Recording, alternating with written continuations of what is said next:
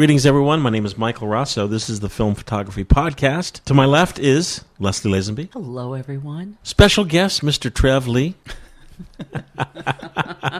Mr. Matt Marrash. Hey, how's it going? Mr. Owen McCafferty. Hello, hello. And we are here to talk about film photography, and we are here to engage, inform, and inspire. Welcome to the show. We have a variety of different topics uh, to discuss.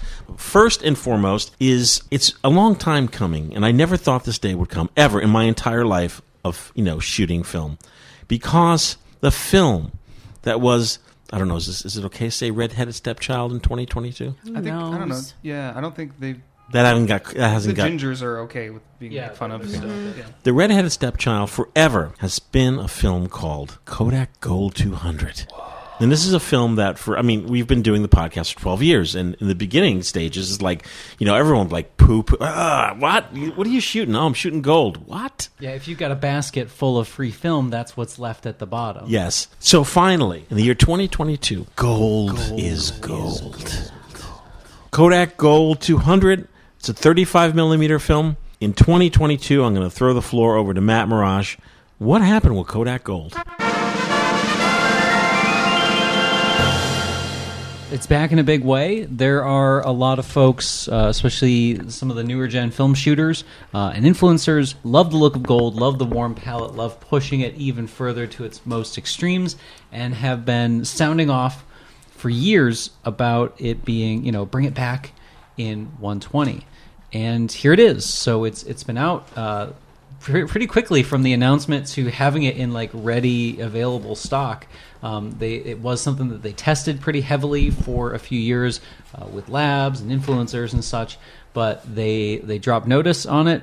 And it's it's here in 120, which is really cool. It's not a brand new film. A lot of folks think this is its first time in 120, but that might No. be because some of these film shooters uh, are too young to remember that it did used to exist right before the year 2000, and it's uh, it's now back in 120, available in uh, in pro packs. I don't know if people are people singling single rolling it out. Yes. Oh, yeah. Okay. Yeah. Yeah. Yeah. It's it's pretty cool. I, I've got a few rolls that I still have to go through. I think I think Trev said he brought some with him, but it's it's getting a whole ton of hype. Nice. And probably the biggest thing about it that folks are excited about is in a world where we have increased film costs for all sorts of color negative 120 film, uh, this stuff is coming in, or at least supposed to be coming in, uh, a little bit less expensive than some of the portrait emulsions. It's uh, even closer to like Ektar kind of prices. Saying a f like uh, folks are saying like a fourth the price, 25 percent Yeah. 25% off, yeah. of what Portra would be in 120. Exactly. Matt, have you shot it yet? I haven't, but I brought um, camera from Midwest Photo. Uh, no, they let me borrow one that I'm going to test out, and it feels kind of weird because it's a test roll, and I only get a few shots, but I want to make them count. So they let me take out this big boy. Oh my goodness! So this is uh, for the folks at home.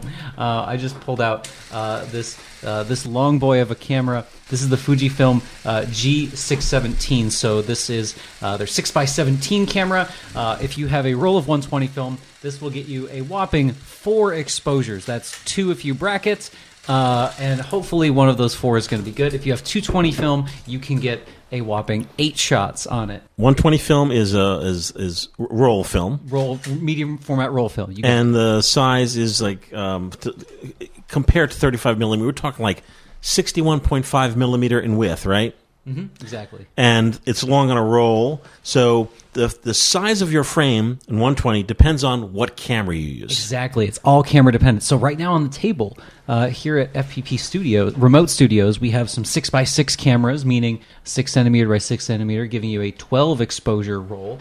But you can. The beauty of medium format is you can get cameras that match your attitude towards photography. And this one. Uh, this Fuji film goes pretty hard. It's got a little roll cage on it, and it. If, me pop open the back. It That's beautiful. Look at look at that real estate. That's This is a six by seventeen crazy. centimeter uh, image. You could sleep in there. how how many It has two cold shoes. looks like a Cadillac trunk of a Cadillac That is an It really is. This Eldorado. is this is like this is like the, the Woody wagon. that how everybody how rode many in. shots per roll Four. four shots per roll Very, I think that's economics. So, I'm gonna juice one. Of, yeah, for a large format, this is like, oh man, what am I gonna shoot? Made for us. We love 12 exposures. That's right. do shops like Midwest, do they rent these out? Funny you should ask, Mike. This is from the used department. It still has the Midwest Photo sticker on there. So this is from the used department at Midwest Photo. Um, they're letting me borrow this because I am going to do a I'm going to do a medium format Monday. If you if they have something in their used department that's special but really sought after, like this in particular, you can actually rent out some of their film cameras. You do have to pay for the film and the processing and all that stuff, but they are available for rental. So you can check that out at uh, mpex.com or mpexrentals.com, and you can hit them up about their awesome selection of film cameras. If if I wanted to buy that, what would I pay? Two G's. Re- Oh, that's less than I would have thought. Yeah, I would've- actually. Yeah. Yeah. yeah, two Gs, and that's with the lens. Now there was a lot of six x seventeen cameras. This one is some folks will say like these are more limiting, but I like this one because it's very easy. Most six x seventeen cameras. Uh, well, there's kind of like two versions. There's some that open up like just a giant wide camera like this, has a closing back. The others, they will load a roll film adapter that attaches and makes it more like a view camera style or a, like a bellows camera. Bellows. The bellows camera allows you, just like any large format camera, to change the lenses out. This one, it's kind of fixed. Um, some people call these cones. This is what's called a helicoid focusing mount. So it's mounted in here, and pushing that will give me like a little scale focus that I can do. Uh, but this is just a large format lens in a shutter. You could actually shoot this lens on 4x5 and it'll It's be fine. it's it's reflex through the lens or no? No. Not reflex. This is scale only. Scale only, not even not even a rangefinder. No rangefinder on this one. So you do have a viewfinder, which gives it's pretty it's pretty nice and corrected. Here, I'll pass it around. Phil has the newest version of that. He's got he's got all the nice versions. I know because I sold him a few. Oh, did you?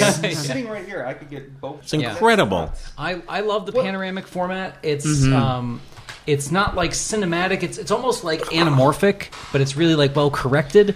Um, What was the original intended use for? I mean, oh, this is landscape. that, okay, This is definitely a- landscape For focus. NBA players. Yeah, but this is a very. Uh, I always, uh, I always would like make fun of this camera. I would call it the Peter Lik camera, uh, because uh, so Peter Lik was a well, it's not was he is a uh, is a photographer that does a lot of landscape. He he has. Uh, I almost say he kind of goes the Thomas Kinkade model Yeah, of that's- that's landscape fair. photography That's fair. Where he has like these large, uh, large galleries and huge, like, enormous, beautiful Mm-hmm. Prints, color prints yeah. on Fuji Crystal Archive, and he has done most of his shooting on a six x seventeen camera. That's That I similar to didn't know. That I did not know. So he is a, he is a film guy. There's a lot of processing, a lot, of, but it's. The cool thing is, it's a viable, like just a huge format. The other nice thing is, if you are scared of large format because there's all these things attached to it, and you, you you're used to shooting an icon, like you can pick this up and, and hit the ground running really really quick. So when, when did this? When did the first version of that? Is that the first iteration of that camera that you're aware of? I this is if it's not the first one, it's an early one because then they had like I think the GX six seventeen and they had a few versions of that. This is an older one, so there's a lot less options on it, but they made those in the '90s through the uh, through the mid 2000s. So I know this was supposed to be about Kodak Gold. It's now turned into a, a Fuji. It's called Fuji 617. Yep, this okay. is G six seventeen. So in 1993, you're shooting with this, and you want to print it. Mm-hmm. You want to print the negative. What what were you printing on? Oh, what kind uh, of larger? So a four x five. That's the nice thing. This takes up the same real estate that you could do with a uh, a, a nice four x five enlarger, or preferably a five x seven enlarger would give you the full real estate. Now there are companies that will still make new six x seventeens. Uh, those are view camera manufacturers for the most part. You can also get six x seventeen roll film backs for certain four x fives. Uh, and 5x7 cameras. There's also a crazy uh, company out there that for a while they used to make a 6x24 camera, God. which is a whopping three shots on a roll of 120. So with that particular model, Mm-hmm. can you take your negative and put it in a V600 and scan it? Is the negative too long? ooh, I don't. I've never tried. I know. I don't know why not. V700, you can tape. You can tape two to the glass. I know because I did it at Leslie's. There's that Because com- you can do the full bed. Right. There's that company on eBay that was selling the 3D printed masks for your. yes. I, I bet I you. have a bunch of different ones. yeah. Yeah. For a, a, a negative that size, uh, what about contact prints? Contact prints are gorgeous in this size. The other thing I like are uh, I have seen at shows um, just slides that are just backlit and Right. presented as these, these Yes. nice little. So, for folks who don't know, a contact print is you literally take your negative onto a piece of photographic paper, and then you put glass to keep it flat, and then you flash it with a light bulb, right, Matt? Exactly. Yeah, you, you can start with a light bulb, but then you can also do it in larger for more control. But yeah, you got Do it. people still? Because that's like that's how I first print. The first thing I ever printed was on a contact printer. People still. There are a lot of people contact printing. Oh. Yeah. Matt, really fast. For people at home who don't know what 220 film is because it doesn't exist anymore, Yes. but you can buy it on eBay, explain like a camera like uh, the Fuji 16 6 by 7 Six, 17, you got it. 617. what what What what What? What? this what is 220 film? 220 film was a, a more economical film for folks that were shooting uh, wedding and special event. They wanted more shots on their medium format camera that accepted it, and instead of having backing paper, it was just a long stretch of film kind of taped between two uh, paper leaders. The problem with 220 is you had to make sure your camera was able to take it. So a lot of professional cameras were 120 slash 220 cameras. They could change a pressure plate, but other interchangeable type cameras like your Hasselblads, they would have to have a back that specified that they could take 220 by designating the number of exposures. Leslie. And you had to make sure that your lab could handle 220. Ah, True, yeah. Because it has to, on Dip and Dunk, it Yeah. It's going has longer. to loop over and have to be weighted. And, and someone always had to stand in the dark with it when 220 went through in case there was a crash. 220 from the darkroom And standpoint. Mike just said something. I had no idea. So there is no more 220 No. at all. I didn't know. Just when expired. when did Out that happen? in 08, something like it was before FPP started. Um, right at the t- as FPP started in 09, uh, Kodak was like just getting rid of whatever they had. So you can tell I'm really up to date on what's going on. So for like a Rollei that normally gets No 12 shots per 120 roll, how many shots do you get in a 220 roll? For well, you can't shoot 220. In Oh, you can't. Yeah, but A right- Rollei type camera. Yeah, so I right now I actually have a pack of Portra 400 black and white 220, and I've been stuff. shooting in a Pentax 67, which can Because it's got the plate. in it. Yeah, but you want to hear something funny is I so when I loaded it, I did a video loading it because you don't see that that often these days. 220. I fixed the pressure plate and fixed that little and twisted the knob on the far corner. But out of instinct, I advanced the paper only to the 120. Not the 220. Didn't even think about it until people called me out on Instagram. The Did video. you, did you lose a frame on it or no? I actually didn't. Oh, there we go. So, but my camera has spacing issues, so maybe it was just like literally It's making up the difference. making up the difference or something. Mike, I remember very fondly my first memory of 220 film. I learned about it. I said, "What is this weird A24 back?" And I walked into this uh, into this funny shop that had a whole bunch of cameras in the window. And I asked this really nice lady at the front counter. I think her name was I think her name was Leslie, and she just she just forked over a roll. I think it was Plus X 220. Where it just Maybe, just but gave I me know one. I, I know I stocked Tri-X 220. it was either Tri-X or Yep. Plus X at the time. Oh, it might have been Plus X. It Yeah, for because Jane. you were you were just Mhm. you were stocked just it for yep. a person. Rest in peace. And it was uh, it was all downhill from there. I shot that and started developing out. It was What camera did, were you shooting it in that back then? uh, since that was 220. I think I was borrowing one of Jeff's RBs because he Okay. had some 220 backs for that. So I guess eBay is the place right now for it. Yeah, I'll have to eBay. check my fridge. I know you had a lot toward the end there. Yeah. so getting back to Kodak Gold 200. More options are great. I, Yeah. I, I love oh, it. absolutely. Um, I'm ex- what I've seen from other folks so far. So I'm like, you know, I'm, I'm mostly black and white because of just like affordability and stuff. Having color options is really really cool. Having something that isn't quite Ektar but isn't quite Portra, I kind of the, the results I'm seeing from it are kind of like if you take the warmer side of Ektar's punch and you add it to Portra 160, that's definitely kind of a starting point for what gold can look like. Uh, but it is on it is on like their new base as well, so it actually handles um, like grain and such really well. It's it's really optimized for scanning. It, it looks really really good. So I'm excited. I want to do some punchy kind of non-standard panoramic color stuff with the 617. I just gotta wait for Ohio to you know catch up weather-wise. yes. But why does Kodak insist on calling this a professional film? oh, there are reasons. Yes, Leslie? And Speak up. We, we talked some time, but Give us the hot goss. What is it? Uh-huh. Professional film usually has a tighter tolerance to hold image quality, mm-hmm. grain, that kind of thing. They recommend you keep it cooler, keep the humidity under control, whereas the consumer films you can beat up.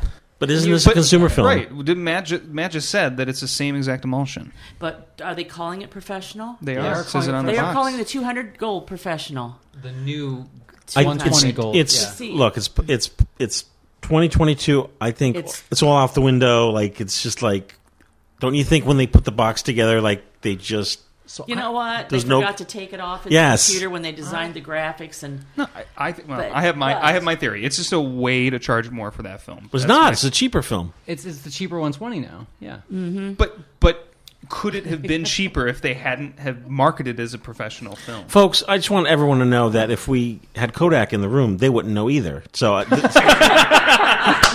this is not a question that has an answer. We're just thinking, well, why? I don't know if there is a why. I think someone just like you know didn't think about it. Oops, and and then no no one noticed except for us.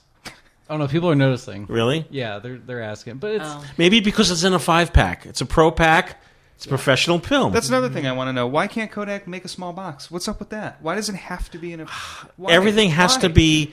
Uh, there are. Let's let's let's be realistic about things in 2022.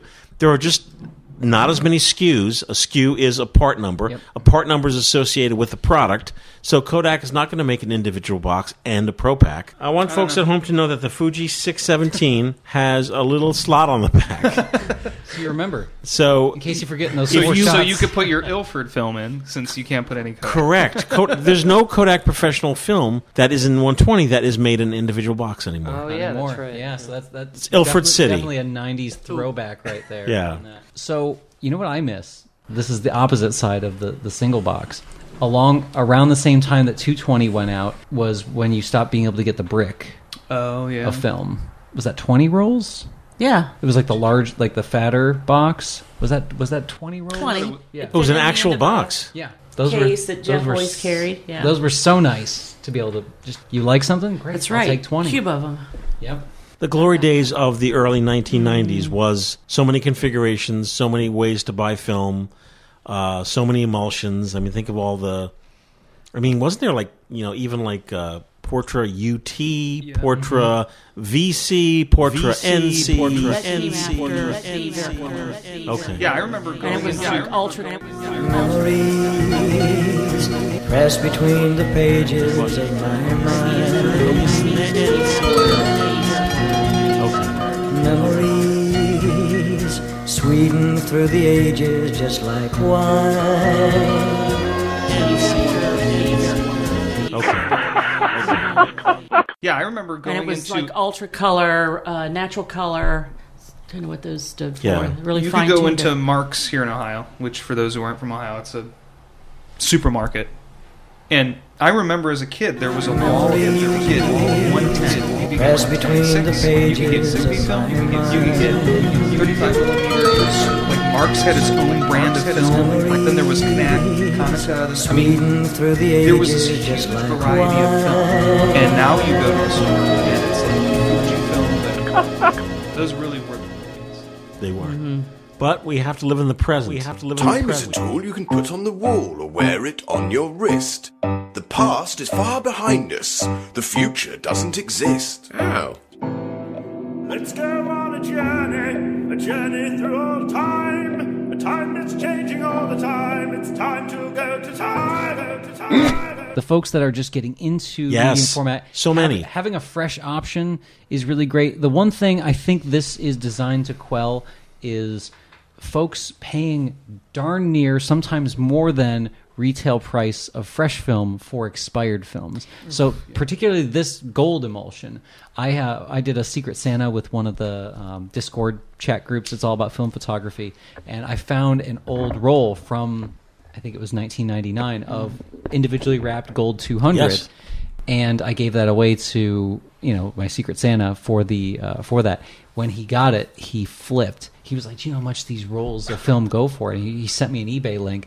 Those people were buying twenty plus year expired gold for like thirty to forty bucks Yes. a roll. God, that's disgusting. So that's where we're I at. wonder what they'll pay for my one and but gold. and, and to your point, 200 is also I think is a great speed Oh, I don't know. for film just in general, especially if you're starting out new because you it's it's not you know it's like right in the middle. It's a good in between for sure, and I think it will um, kind of stop some of that you know shooting uh, shooting Portra 800 just a, a few stops over 200 just throw 200 gold in there and it's it's a good look. Absolutely ideal for a box camera. Mm-hmm.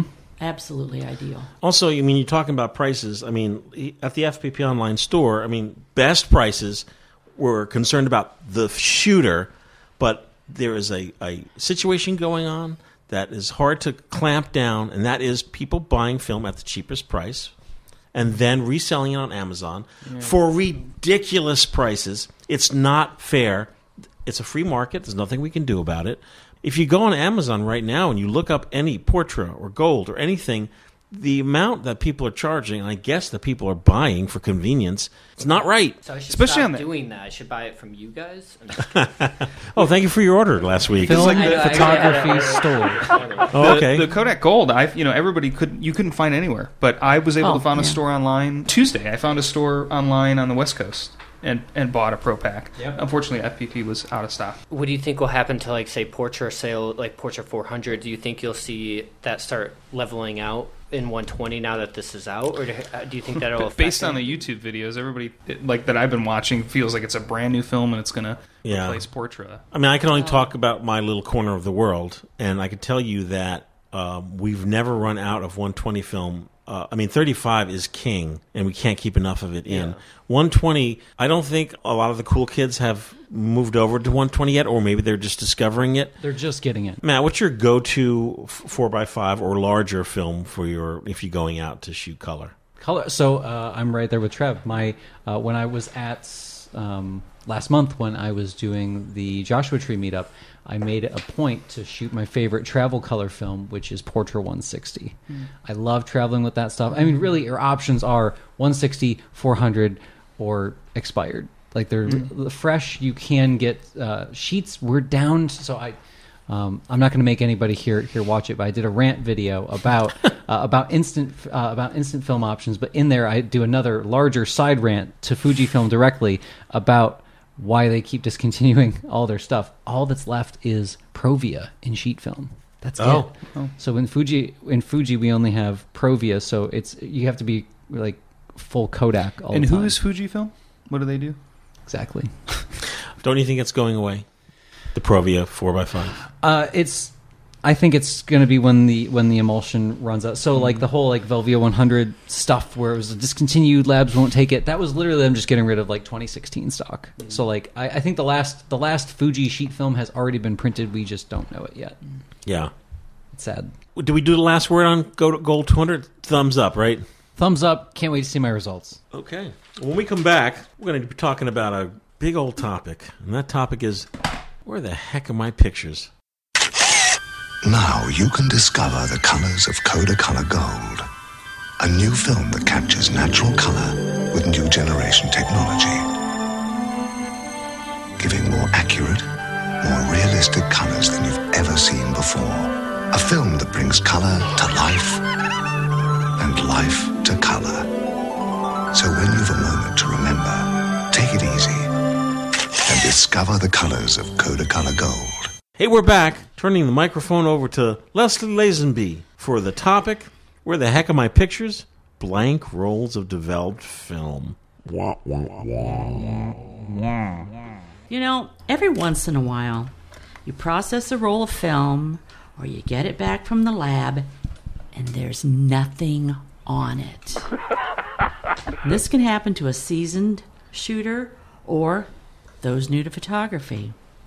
And occasionally, we get letters about it. Some of the very common errors that can occur when processing black and white or color films will be covered here today.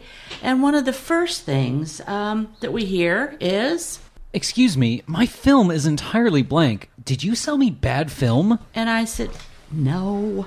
I always ask, is it clear or is it black? Example, are there no images or no text in the rebate area? And if you remember, the rebate area of the film is above the sprocket holes, has your negative numbers, your film types, sometimes some barcodes. Totally clear? Totally clear? Nothing there. Can't read a thing. Clear. Clear. Okay. So we're going to look at black and white negatives that are completely clear, not black, very specific. Color can also be transparent. It can be transparent orange or totally clear, even a little scarier. But if if you have a roll of slide film, you have to think everything is in reverse. What would be totally clear on a negative would be totally black on a roll of uh, E6 slide type film. So we're going to talk primarily about negatives, color, black and white. And completely blank indicates the film has not received development at all. I, I, I developed the film myself. I can't help that. This is caused by a chemical or processing issue. Either exhausted from use, meaning your chemistry, it could be exhausted from age, it could be contaminated, mm-hmm. it could be way too cold, or it's happened. You may have mixed the steps up and you may have fixed it first and then processed it, or bleach. Blix them first. It happens. This is almost a consumer problem. This is not a lab problem. Well, uh, my negatives do have writing on them in the sprocket holes. Guess what, kids? The chemicals of the processing stage is not at fault. You could have accidentally developed a roll of film that was never exposed. You know, like a new roll. You ch- shot it and threw it in the bottom of your bag and thinking, yeah, yeah, yeah, this is the one, and you sent it in. I recommend to avoid that, you keep a Sharpie in your bag and you just write on the cassette you make a habit of always winding the leader all the way in or i have a tendency to i, I pinch the leader so if it goes in or stays out it has that that crimp in it and i know um, yes banaka Thank you. From my days developing all sorts of black and white film for all sorts of folks at different levels in black and white. Most common cause of that no pictures, but the rebate's good. They thought they loaded it. but that's coming up sonny oh, Yeah. the- I'm sorry. We'll cut that mic. Sorry. Or, very commonly, the film never went through the camera. It did not attach correctly to the take up. Lady, you fucked up my film. I was shooting my roll. The numbers kept counting up. Listen, I took pictures. you guys said you wanted New Jersey. That was so perfect. I mean, it was like a, it was so perfect. I get Well- emails, and I could tell that not like that, but you could tell the person was angry. You, it's all caps type of thing. I know I took pictures. Yeah, we hear that a lot, okay? There are loading procedures for your camera that will eliminate this error, or you can check the manual. Or you can go on YouTube because we know it's it. Try it out yourself. Uh, later on, I'm going to be demonstrating a Pentax uh, KX or even a K1000. It doesn't matter. You can fire that shutter and advance the film advance without any film in it, and the numbers still count. Yep.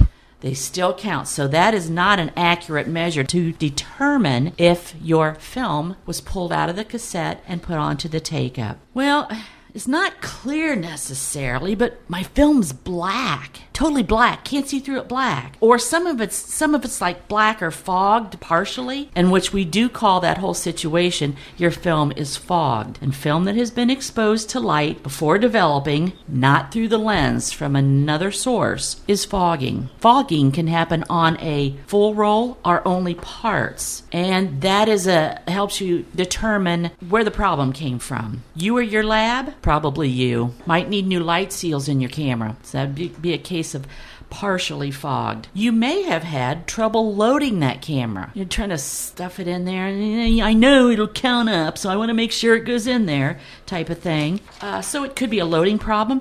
It could be trouble in the darkroom. Was the lid on your tank fully seated? Mm. I even have a tank that I dropped and thought was fine, had a crack down the side. Did that? I just put duct tape over it, mm-hmm. still use it. Or, even more common today, a leaky bulk loader. Oh. And there's also a few of these bulk loaders that, even though they have a trap system, open and close, you can load it whether it's open or closed. Yeah. Doesn't mm-hmm. matter. You go in there and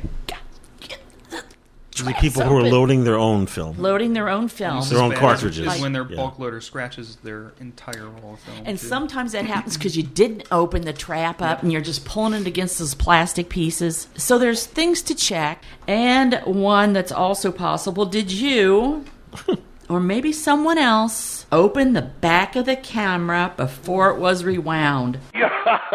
For sure. You know, especially younger, younger, younger kids are so used to looking on the back of a camera or their phone and getting a playback of the image, and you say, "Oh, the images are inside."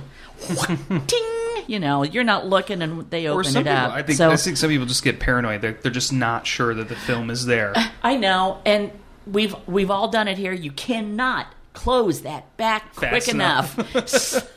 it's, wow, it's just Somehow still not fast enough. it's still not fast enough. And another situation is maybe you didn't load your super fast film in shade.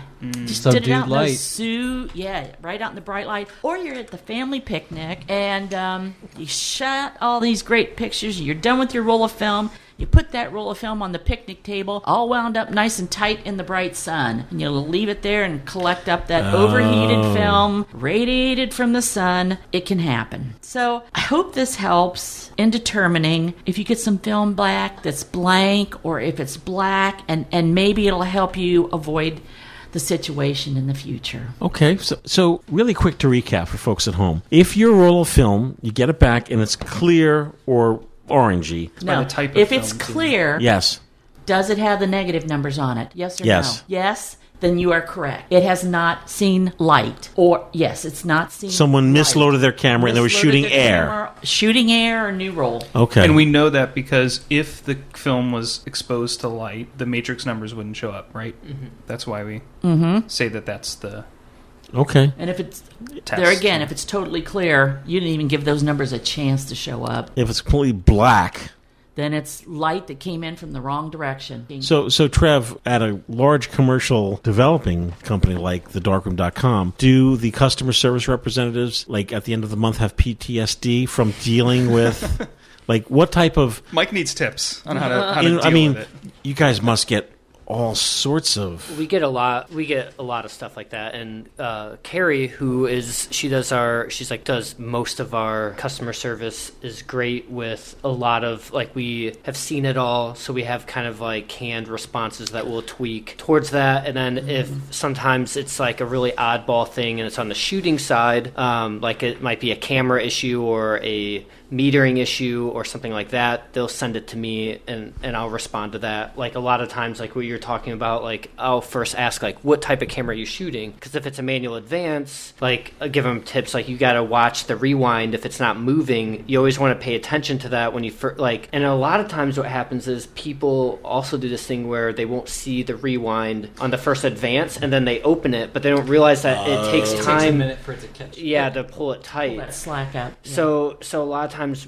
like I'm explaining something like that, like, you know, if you if you're new to it, you might want to take out that tension and then you'll always see it and you have that reassurance. And then, you know, more automatic cameras, even point shoots will tell you if there's no film catching. You get a lot of like little like scavenger hunts of like trying to figure out how to answer a certain question based good. off That's of a good word for it. Scavenger of hunt. like yeah because a lot of times the, the customer that's telling us they're just giving us what they understand and they don't know exactly what to tell us mainly they don't know we have a lot of people including myself i've done it twice in the past probably four years of like accidentally opening a back one i legitimately did it on purpose and one mm-hmm. was an accident but you usually don't lose everything no, Yeah, no, not just- in just that this- yeah. it depends. So you know, we mm-hmm. a lot of times it just depends on the type. You know, like for instance, the Canon Rebel advances the film To the into the cartridge, so you won't Yeah. ruin a uh-huh. photo. Where some do it the other, most do it the other way, so you could fog it. But yeah, we get a lot of stuff like that, especially with like development. The biggest thing we get is with um, disposable cameras. Is honestly people just being like, "All my photos are dark," and we're like,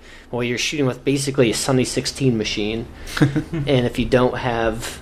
The flash on, if you don't have enough light, like they're gonna be dark. Shooting inside without the flash on. Or yeah, like in this setting, you're just gonna see a few lights, yes, I've out. seen that. and and then that's also a lot of people are shooting disposable cameras. If they're going between different cameras, they they vary. For instance, like a Kodak, you have to keep some of them, like the fun savers, you have to keep it on, mm. to keep hitting it. Compared to a Fuji, you switch it on. Compared to the new Tri-X one, it stays on even if you don't want it on. On. So th- like, there's all those different things where people. That's why a lot of times they just like get a cheap point and shoot. What is the craziest customer like? What the hell was this customer thinking? Like, Well, we won't. film we or won't do dip or like uh, souped film, Film soup, if we yeah. know. We obviously can't know sometimes. It can ruin the whole batch. Yeah, it can ruin the whole batch of chemicals and stuff like that. I mean, the funniest emails I've gotten this twice, where someone just sends an email, doesn't even say hi, buy anything, just says film question mark, and I'm Like, like, why you, Owen's looking at me. Why are you looking at me? because because you get emails like this all the time, and you always, you always call me. Michael call me and be like, Owen, what do I tell this guy?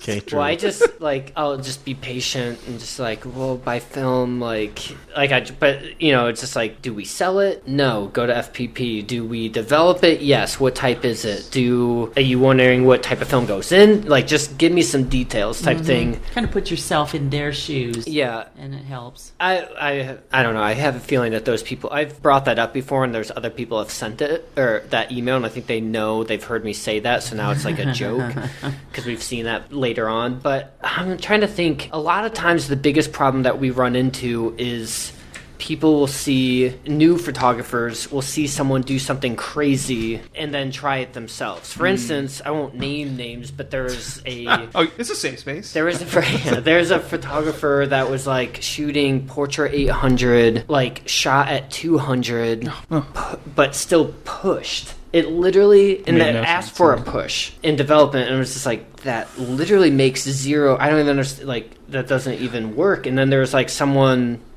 that wanted to do that. That's like the most extreme example where they're like, "How do I push this?" I shot it, and I'm like, "Well, if anything, you'd want to underdevelop, like, because you've mm-hmm. overexposed it so much, depending on what you're shooting it and stuff like that." oh, So a lot of people they'll of be pulling. Mm-hmm. yeah, they pr- probably would have wanted to pull it a stop and then just rely on Right. you know it's a great latitude because it's negative film. And the other thing that we run into that's really hard is labs and different people talking about like understanding the difference between a push and a pull because a lot of mm-hmm. times people if they shoot film like say 400 ISO at 200 and they're just overexposing it by a stop and get it developed normally because they can handle that like a lot of people are saying that they'll be like I pushed it and like well no actually that's it's different Right. in the in the lab because then it's confused we have to explain to people like no that's if you actually underexposed your film yeah. shot at a higher ISO and mm-hmm. you need to compensate for that Right. underexposure. So we, a lot of times it's kind of deciphering through those, and then we have a great blog that explains all that. And shoot box speed at all times unless you have to. One, because a lot of times people want to do a bunch of crazy stuff, or well, hear people. Oh yeah, I could I could go into that because where people would be like, "Is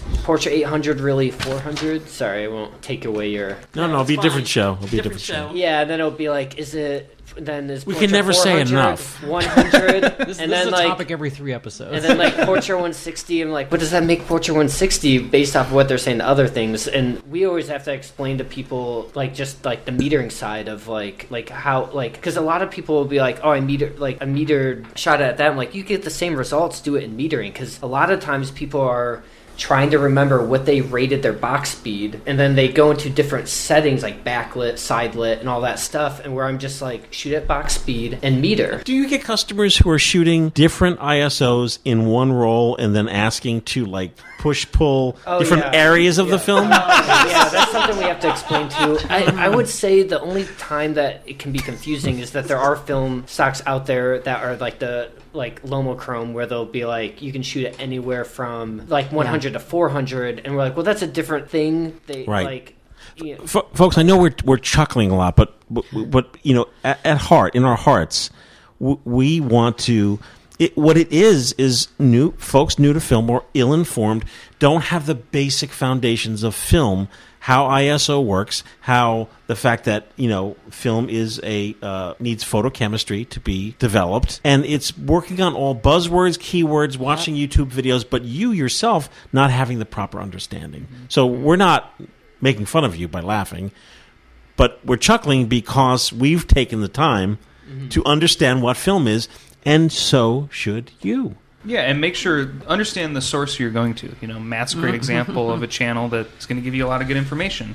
there's a lot of great channels out there that give good information. There's mm-hmm. blo- places like the Darkroom and the FPP. You know, be be critical of where you're reading the information. Make sure that the person giving you the advice is qualified. You know, anybody can go on YouTube and make it look like they've been shooting film for 50 years, but you know, like do some digging and see if this person is actually qualified to give you the, the advice. What's the what's the percentage? I mean, you, you may not know percentage, but are a lot of customers still sending their film in saying push this? No, no, no. No? I, you, I think it's just that on social media it's overemphasized. You'll see like people talking about it, and then if you're someone who's shot film a long time and you see color negative film pushed, which is not common, then it really sticks out. So you're like, this is happening a lot more. But we don't see it nearly as much as you'd think. We see it often, and I mean, in media, like sometimes it does. W- just fine because it has great latitude, but it's gonna like we have to explain to people like it'll change the tone tonality of the film. Yeah, your range, like your dyna- or your exposure latitude goes out. Um, but yeah, Stay tuned for more on that. Stay tuned for more on that. Okay, when we come A back, different channel.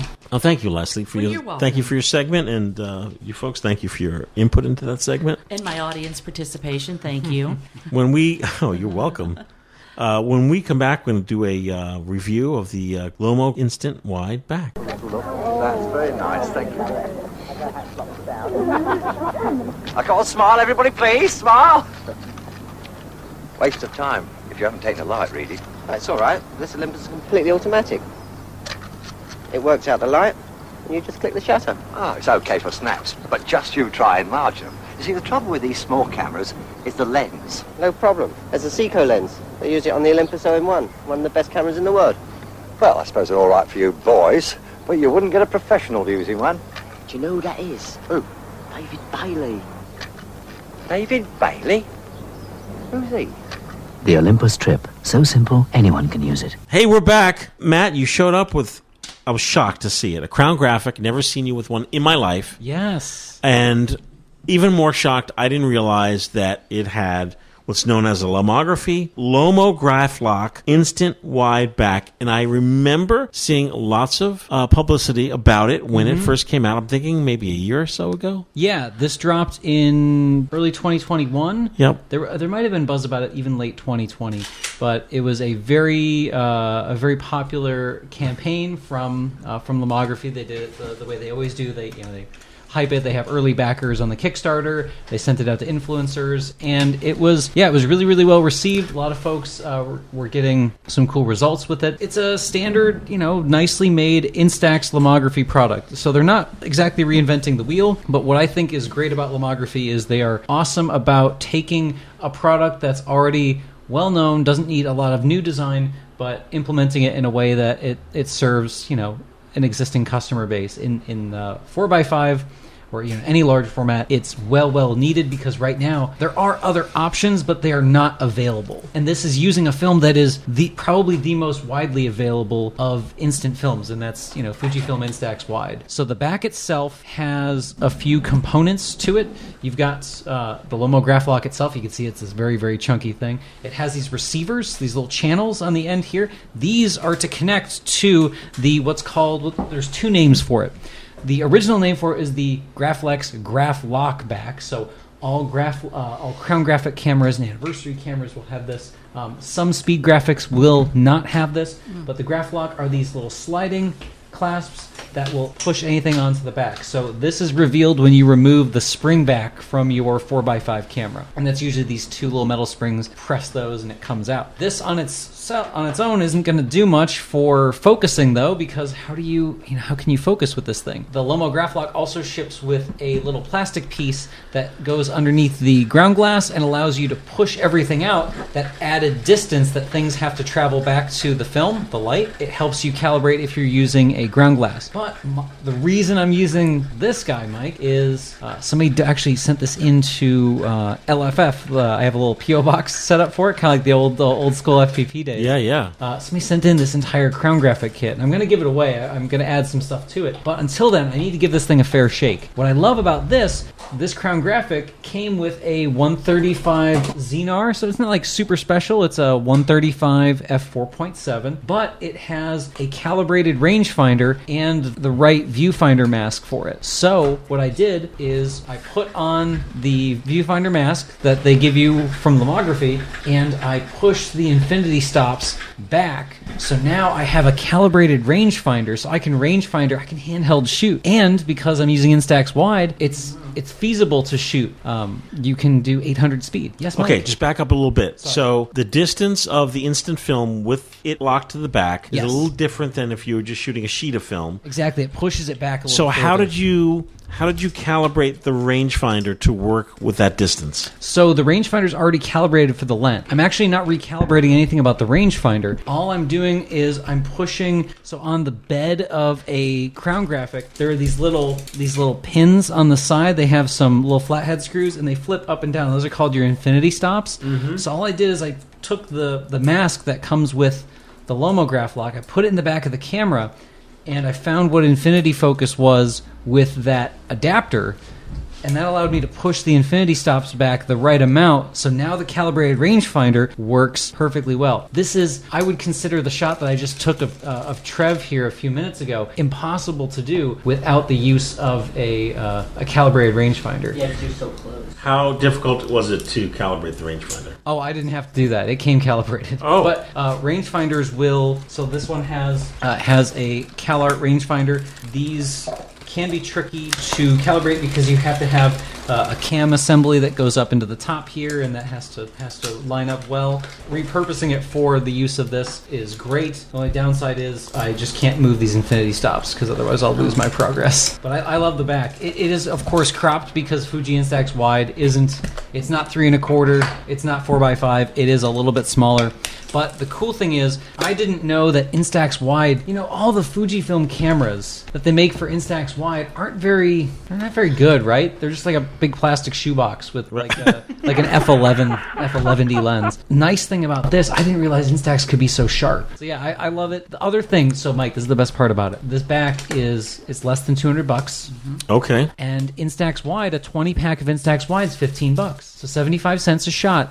That's the cheapest large format you're going to find. And does that back? I mean, you have it on the, the crown graphic. Oh, yes. Would, would it fit on like a Wista four x That's funny you should ask that, Mike. Um, I tested this in the studio with my, my good buddy uh, Tariq. We were hanging out, and I was like, "Oh, I have to bring the crown graphic because your Wista does not have a Graflok back." So the other name for the Graflok back is called the universal back. In the '80s, it became uh, appropriated by a whole bunch of other camera manufacturers. So new cameras, they'll say they have a universal back. That is the same thing as a graph lock back. I didn't even know that until I started shooting with this a little bit more.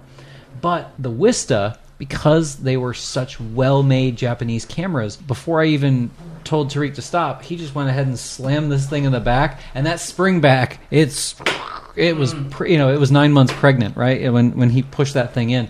But it was fine. So he was actually able to jam this in the back of a Wista. No So kidding. if you have a Wista or, or Tachihara, uh, I don't recommend it, but you can just pop this bad boy right into the back. Okay. Most 4x5s, you will break something if you do that.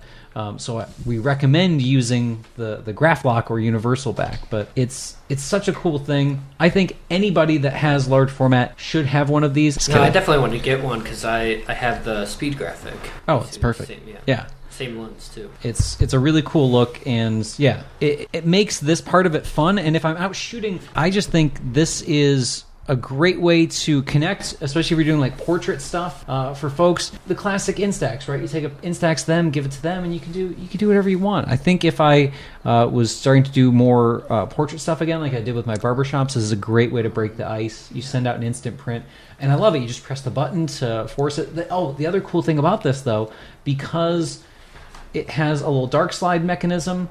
Uh, you turn it on, it unlocks the dark slide. That also means you can do really creative um, double exposures or like super super long exposures. You're not really limited. So the normal limitations of Instax are totally gone once you have it in the back of this.